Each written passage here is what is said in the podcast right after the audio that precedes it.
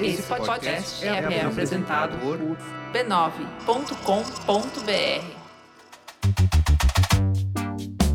Olá, eu sou o Bruno Natal. Hoje é dia 29 de junho e no resumido número 168, aborto e opressão feminina, arte digital, chips híbridos, culto emo, drones na cozinha e muito mais. Vamos nessa, resumido. Resumido.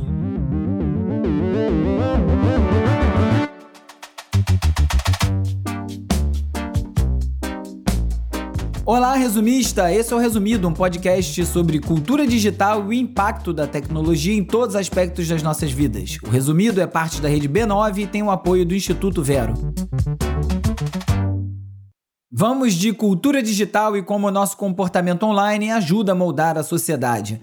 Na semana passada, a gente teve uma pequena amostra do legado que um presidente de extrema direita pode deixar mesmo após o seu mandato. A Suprema Corte Americana reverteu a decisão no caso Roe versus Wade, que estabelecia o direito ao aborto nos Estados Unidos. E o Trump talvez tenha um papel fundamental nisso, já que durante seu mandato nomeou pelo menos dois juízes conservadores para o tribunal, desequilibrando a diferença entre liberais e conservadores. A extrema-direita também contribuiu para a construção de uma opinião pública favorável à proibição ao aborto. Na newsletter Fully Charged da Bloomsburg, Dave Alba comentou como a máquina de desinformação trabalhou a favor da revogação do Roe versus Wade. O grande problema é a demora na resposta das plataformas para conter a divulgação e informações falsas sobre esse e tantos outros temas.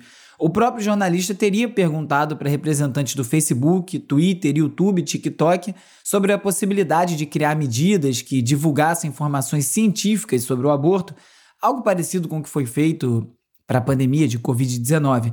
Todas as plataformas informaram que não fariam isso, mas que fariam ações contra a desinformação utilizando as regras já existentes, que são bem poucas. Eu já falei nos últimos três episódios sobre os riscos legais que as mulheres nos Estados Unidos correm agora, caso, por exemplo, seus dados de aplicativos de acompanhamento de ciclos menstruais vazem. Todas as mulheres estão submetidas ah, a essa violência. É, de qualquer classe, de qualquer cor abruptamente, é, isso vai atingir a classe mais pobre, mulheres negras, sim. Mas todas nós sim. estamos submetidas. A ONU já falou que é um Estado que não permite o aborto de forma legal está submetendo suas mulheres à tortura física e psicológica. Esse áudio que você ouviu é de uma entrevista da artista Aleta Valente, que assina como ex-Miss Febem, para o podcast Senta Direito Garota. A Leta tem um trabalho dedicado às questões femininas em que o aborto é uma peça central. O problema não para por aí. Agora que os estados provavelmente vão se dividir entre aqueles em que o aborto é legal e onde é proibido, as plataformas digitais deverão adaptar suas regras de acordo com as leis locais. Será que, por exemplo, nos estados onde o aborto for tornado ilegal, as plataformas vão dar informações sobre onde, como acessar esse serviço de maneira legal e segura? Numa matéria da TechCrunch, algumas empresas responderam sobre como devem agir à queda do caso Roe vs. Wade. A Microsoft disse que fará tudo o que puder sob a lei para apoiar os seus funcionários e seus dependentes no acesso à saúde, independente de onde eles morarem nos Estados Unidos. O eBay disse que expandiu os benefícios para que os funcionários e seus beneficiários possam ser reembolsados por viagens para quando o aborto legal não estiver disponível localmente. A Netflix, a Amazon, a Airbnb e o Duolingo também têm um sistema parecido com esse do eBay e o Twitter preferiu não se pronunciar. Curioso, né? Com esse papo todo de Elon Musk. Aqui no Brasil, a atriz Clara Castanho foi exposta e cobrada depois que profissionais de saúde revelaram para um fofoqueiro, porque eu me recuso a reconhecer alguém que publica algo assim como jornalista ou mesmo como um colega de profissão, que ela tinha sido vítima de um estupro, descoberto que estava grávida só no final da gestação, e isso fez com que ela não pudesse exercer o seu direito de abortar e que então ela havia entregado a criança para adoção, um processo que deveria ser privado e sigiloso. Mas não, a turma que adora apontar o dedo, para mulheres principalmente, achou que o correto era patrulhar a vida da atriz. Ninguém tem dúvida que se o aborto fosse uma necessidade ou uma escolha masculina, a gente não ia ter lei contra isso, pelo contrário.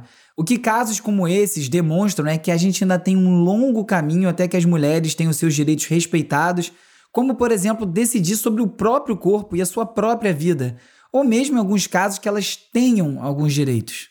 A luta é longa.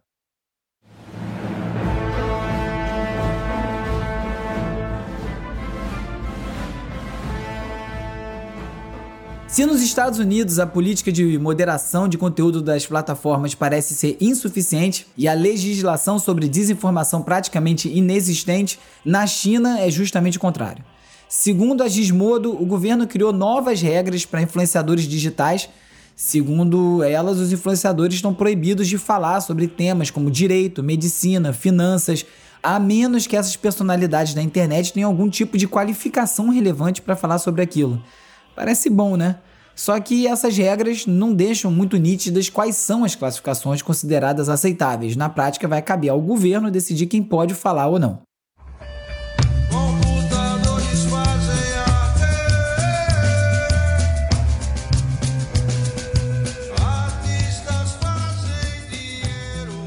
Na Ucrânia, uma startup de tecnologia criou uma inteligência artificial capaz de produzir arte de guerra. Na matéria da TechCrunch, os criadores dessa tecnologia afirmam que o objetivo é vender obras de arte geradas por inteligência artificial para arrecadar direito e apoiar as pessoas afetadas pela guerra e também para garantir que a guerra contra a Rússia não seja esquecida após quase quatro meses de agressão contínua. Por falar em imagens geradas por inteligência artificial, lembra da DALI, aquela inteligência artificial capaz de criar imagens específicas a partir de prompts de texto? Falei sobre isso muito no episódio 166. Depois de toda a comoção gerada pela tecnologia, uma imagem criada pela Dali vai ser capa da revista Cosmopolitan. A arte é a imagem de um astronauta com um uniforme roxo dando um passo na Lua e será a capa de uma edição especial que busca demonstrar exatamente os potenciais da inteligência artificial para o público de mulheres jovens. Falando em arte digital, essa semana no Rio, do dia 30 de junho a 3 de julho, acontece o primeiro evento internacional dedicado à arte digital dos NFTs, o NFT Rio. O resumido marca presença, eu assino a curadoria e faço a mediação de vários painéis, só com especialistas debatendo vários aspectos da ascensão das blockchains, como construção de comunidades, impacto ambiental, diversidade na Web3, tokenomics, criptogames e muito mais. O Footster, que é um game de futebol com cards NFT que eu estou desenvolvendo, comentei sobre isso, aliás, na lista de WhatsApp do Telegram, também está apoiando o evento. A programação completa está no site nftrio.io e também no Instagram, nft.rio. Eu convidei o idealizador do NFT Rio, Marcos Menezes, mais conhecido no meio musical como MPC, fundador do coletivo de reggae Digital Dubs e também a mente por trás da coleção de NFTs Criptorastas, Projeto esgotado, com muito sucesso, com o qual também colaborei. E aí, Marcos, tudo bom? Salve, Bruno, beleza? Obrigado aí por convidar a participar do Resumido. Imagina, finalmente você por aqui, né? Depois de mais de um ano a gente conversando todo dia sobre questões digitais pelo WhatsApp, né? Sim, e um ano também do outro lado aqui escutando o podcast. Boa. Marcos, como é que vai ser o formato do evento? Como é que acontece? É uma exposição? Então, o evento tem diversas frentes, né? A, o foco principal é a exposição que a gente está fazendo lá no Parque Laje.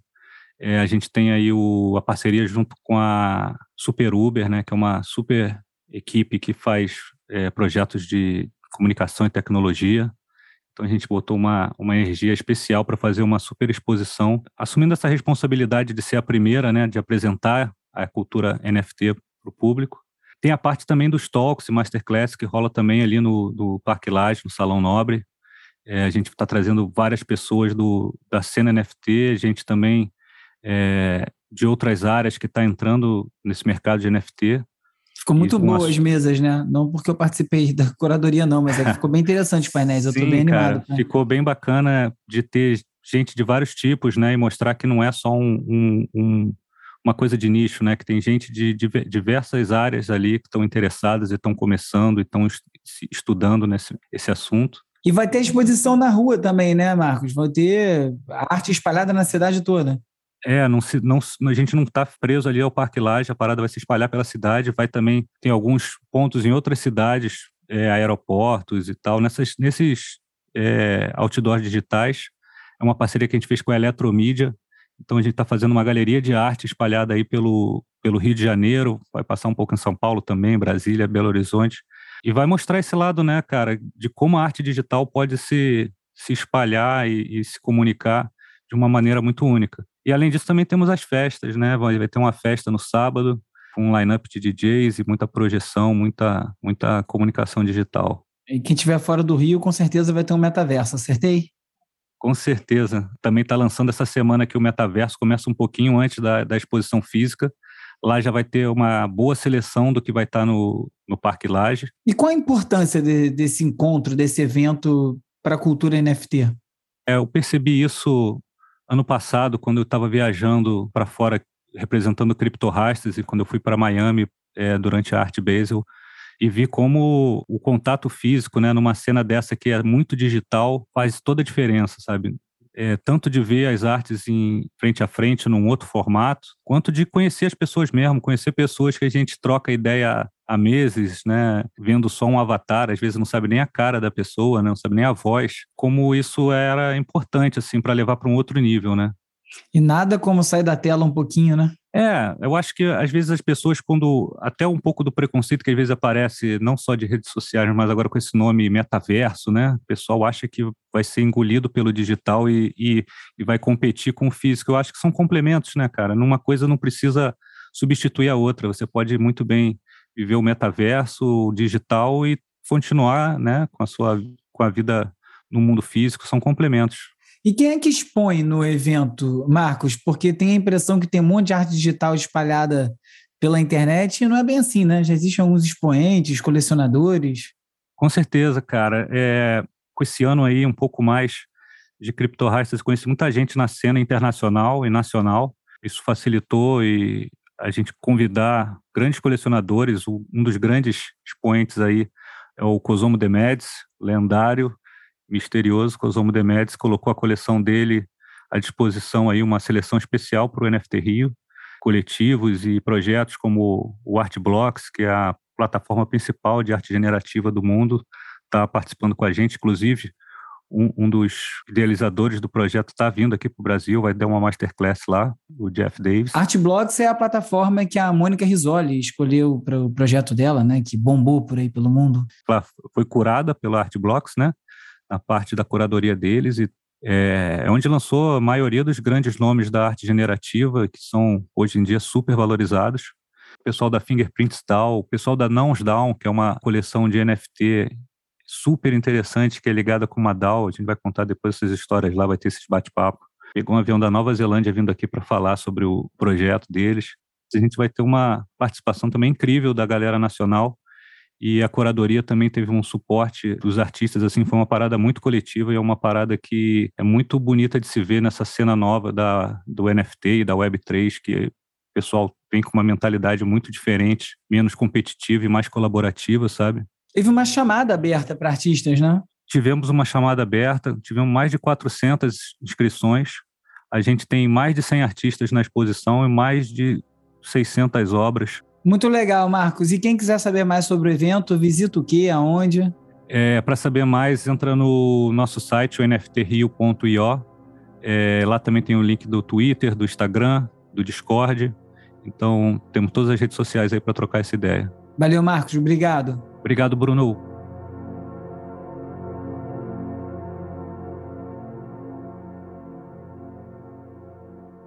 Depois da grande comoção com a possibilidade de uma inteligência artificial ter se tornado senciente, mesmo tendo sido apenas uma impressão de um engenheiro do Google, algumas startups deram um passo importante na criação de chips a partir de neurônios, diz uma matéria do The Next Web.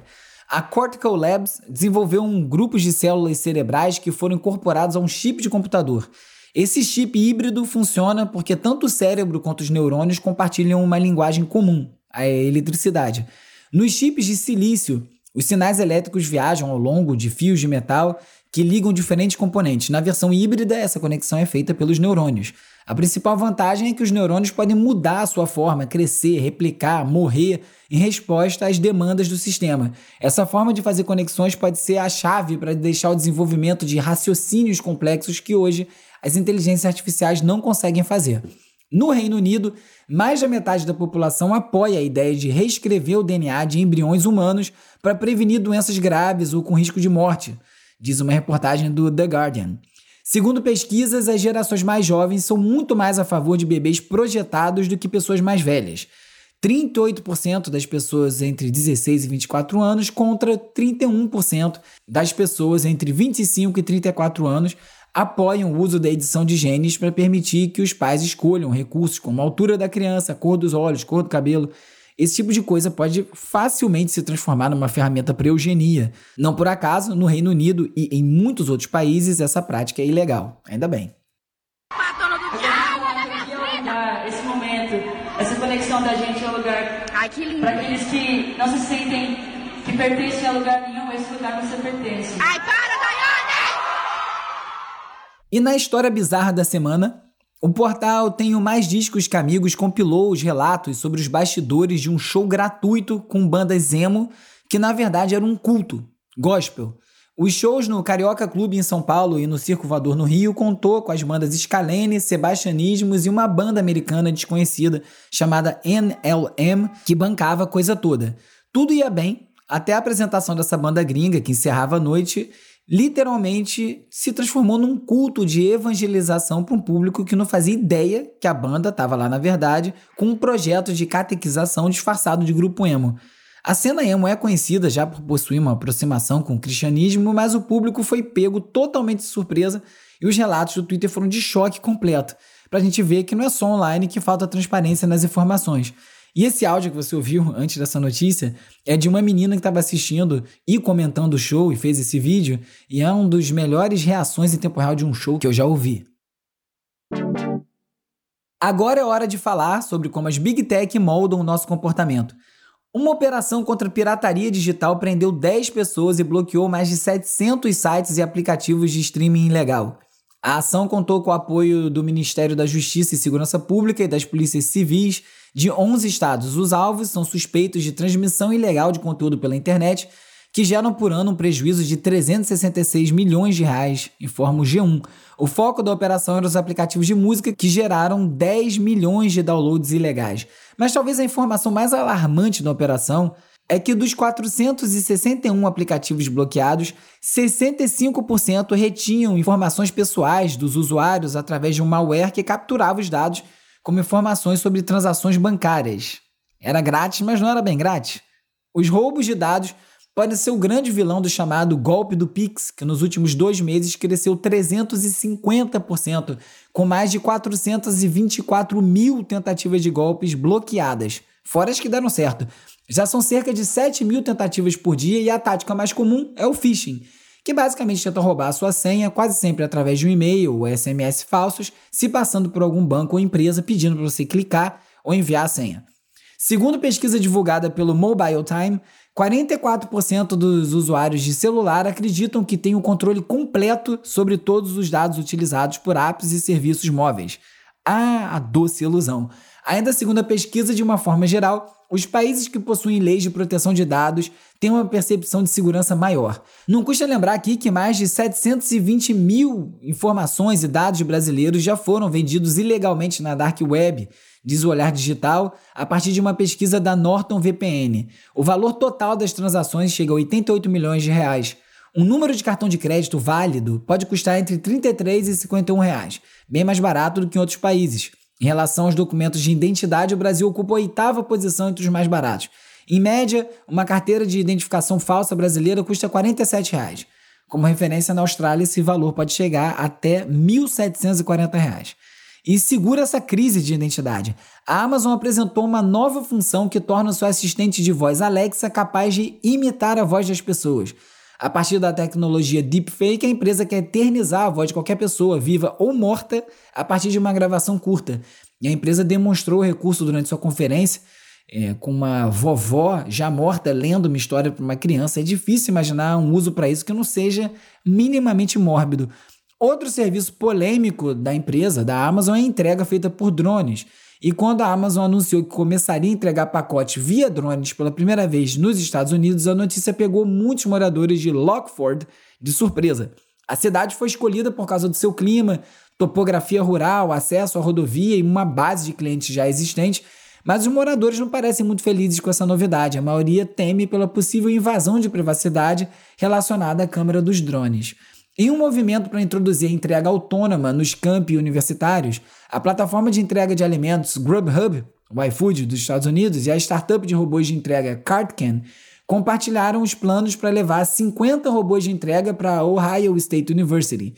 O plano é ter cerca de 100 robôs da Cartcan entregando em torno da universidade até o final do ano letivo. Matéria da TechCrunch. Já os pesquisadores do Instituto de Pesquisa IDIAP da Suíça, da Universidade Chinesa de Hong Kong e da Universidade de Wuhan pretendem projetar um método baseado em aprendizado de máquina para ensinar robôs a fritar como chefes profissionais.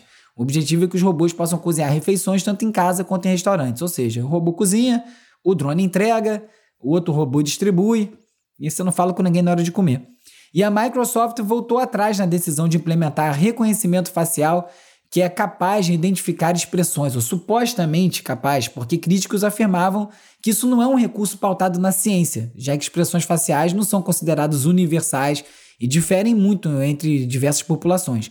Equiparar demonstrações externas de emoção com sentimentos internos também é um problema metodológico. A decisão da Microsoft aprofunda uma série de mudanças que a empresa vem realizando nas suas políticas relacionadas à ética no uso de inteligência artificial. Saiu na Vogue Business que a Meta anunciou que peças de moda de algumas marcas de luxo, como Balenciaga e Tom Brownie, vão ser vendidos para vestir os seus avatares no Instagram, no Facebook, no Messenger, e tem planos de expandir isso para que criadores independentes possam vender os seus próprios designs digitais. Parece uma loucura, mas eu tenho certeza que daqui a não muito tempo você aparecer numa chamada por vídeo com o fundo da tua casa, com um carrinho de bebê, a cozinha, sei lá o que, vai pegar mal. E vai ser normal comprar essas roupas digitais. E para surpresa de ninguém, um estudo de pesquisadores da Universidade Johns Hopkins, em parceria com a Georgia Tech e a Universidade de Washington, revelou que o uso de dados com algum tipo de viés para a construção da rede neural na robótica pode fazer com que estereótipos preconceituosos possam ser aprendidos por robôs. Esse assunto é até velho, né? Tem um documentário que eu já comentei aqui, tá na Netflix, Coded Bias, que fala muito sobre isso. Justamente pensando em combater o viés racista nos seus próprios algoritmos, a Snap, também conhecida como Snapchat, anunciou seu primeiro programa acelerador para criadores negros. Ao longo de um ano, a empresa vai pagar para 25 candidatos selecionados 10 mil dólares por mês para auxiliar a alavancar suas carreiras, totalizando um investimento de 3 milhões de dólares, o equivalente a 3 amendoins na receita de uma empresa desse tamanho mas é melhor que nada. A Snap pretende garantir o aumento de grupos subrepresentados na plataforma. Como sempre, alguns links não couberam aqui no roteiro, eles vão parar na seção leitura extra, lá no site resumido.cc, onde eu também coloco todos os links comentados em cada episódio para quem quiser se aprofundar mais. Na Folha, um artigo do aniversariante da semana, Gilberto Gil, octogenário, mestre da música brasileira, o artigo é chamado Brilho da Ciência e da Cultura vai nos tirar da escuridão. Na New York Times Magazine, quando a emoção bruta se torna viral, na sequência de um tiroteio em massa, os vídeos de reação preenchem uma necessidade desesperada. Na The New Yorker, a ascensão da classe média criativa da internet. Há 14 anos, Kevin Kelly afirmou que um artista poderia ganhar a vida online com apenas mil fãs verdadeiros. Será que o tempo provou que ele estava correto? Eu não tenho mil fãs não, tá? Verdadeiros. Quem puder participar da campanha no catarse.me barra resumido vai ajudar a financiar essa brincadeira aqui. No Olhar Digital, o Airbnb vai pagar 100 mil dólares para financiar projetos de casas estranhas. Se você quiser falar comigo, é só me procurar no arroba urbe, URBE, no Twitter, arroba resumido.podcast no Instagram e no TikTok. Você também pode fazer parte da comunidade no Discord, tem link para isso tudo lá na home do resumido.cc. Se você preferir, você pode me mandar um oi pelo WhatsApp ou pelo Telegram para 21 97969 5848. Alguém fala esse número já junto comigo? Porque eu até hoje não decorei, mas eu aposto que o ouvinte sabe. Eu, por exemplo, recito a abertura do Medo e Delírio em Brasília toda vez. Eu ouço, eu já sei tudo de cabeça. Enfim, você entra na lista de transmissão do Resumido, no WhatsApp e no Telegram, recebe alertas de novos episódios, conteúdo extra e a gente fica em contato. Hora de relaxar com as dicas de ler, ver e ouvir. Hey, be cool, be cool, Sean, be cool. Guys. So you going out tonight, B? De início, o Emergency, Emergência, um filme da Amazon Prime, parece mais uma comédia sobre uma noite de aventuras de jovens universitários. Nada contra, eu adoro besterol, só que o filme rapidamente faz uma curva e deixa de ser só uma comédia e passa a ser uma crítica social sobre racismo nos Estados Unidos e não só lá também, né?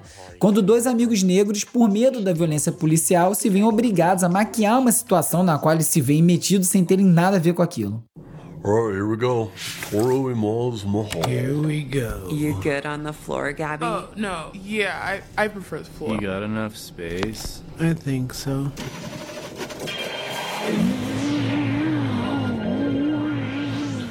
Chaz Bandick, vulgo Toro Imoa, sempre teve uma queda pela nostalgia desde que ele surgiu no começo dos anos 2010 com o disco Causer of This, no meio daquela onda T-Wave, Hypnagogic, com seus filtros que remetiam a algum lugar dos anos 70. Para divulgar o disco novo, Mahal, Bandick fez uma coisa que também parece ser de outra época. Reuniu os amigos para curtir um som em casa. O som, no caso, é o próprio Mahal, e no vídeo que circula no YouTube, um grupo de amigos, todos com máscara gigantesca, parece uma animação quase, eles aparecem bebendo, fumando um, trocando ideias sobre o disco na maior onda boa. Deu até inveja, viu? Saudade desses encontros.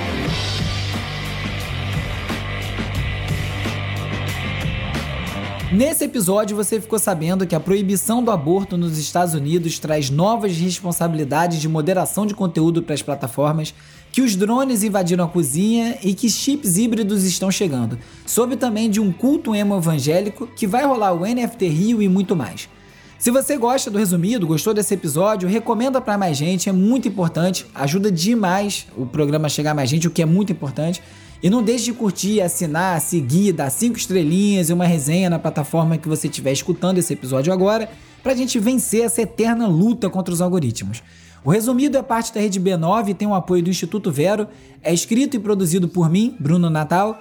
A edição e mixagem é feita pelo Hugo Rocha. E o roteiro é escrito por mim e pelo Agenor Neto, com a colaboração do Carlos Calbuque Albuquerque. As redes sociais são editadas pelo Lucas Vasconcelos, com design do Felipe Araújo e animações do Peri Selman. A foto da capa é do Jorge Bispo e o tema original foi composto pelo Gustavo Silveira. Eu sou o Bruno Natal, obrigado pela audiência e semana que vem tem mais Resumido. This album sounds pretty good on the Sonos, doesn't it? On the Sonos speakers. Mastering is crisp. Esse podcast é apoiado pelo Instituto Vero. Resumido. Resumido.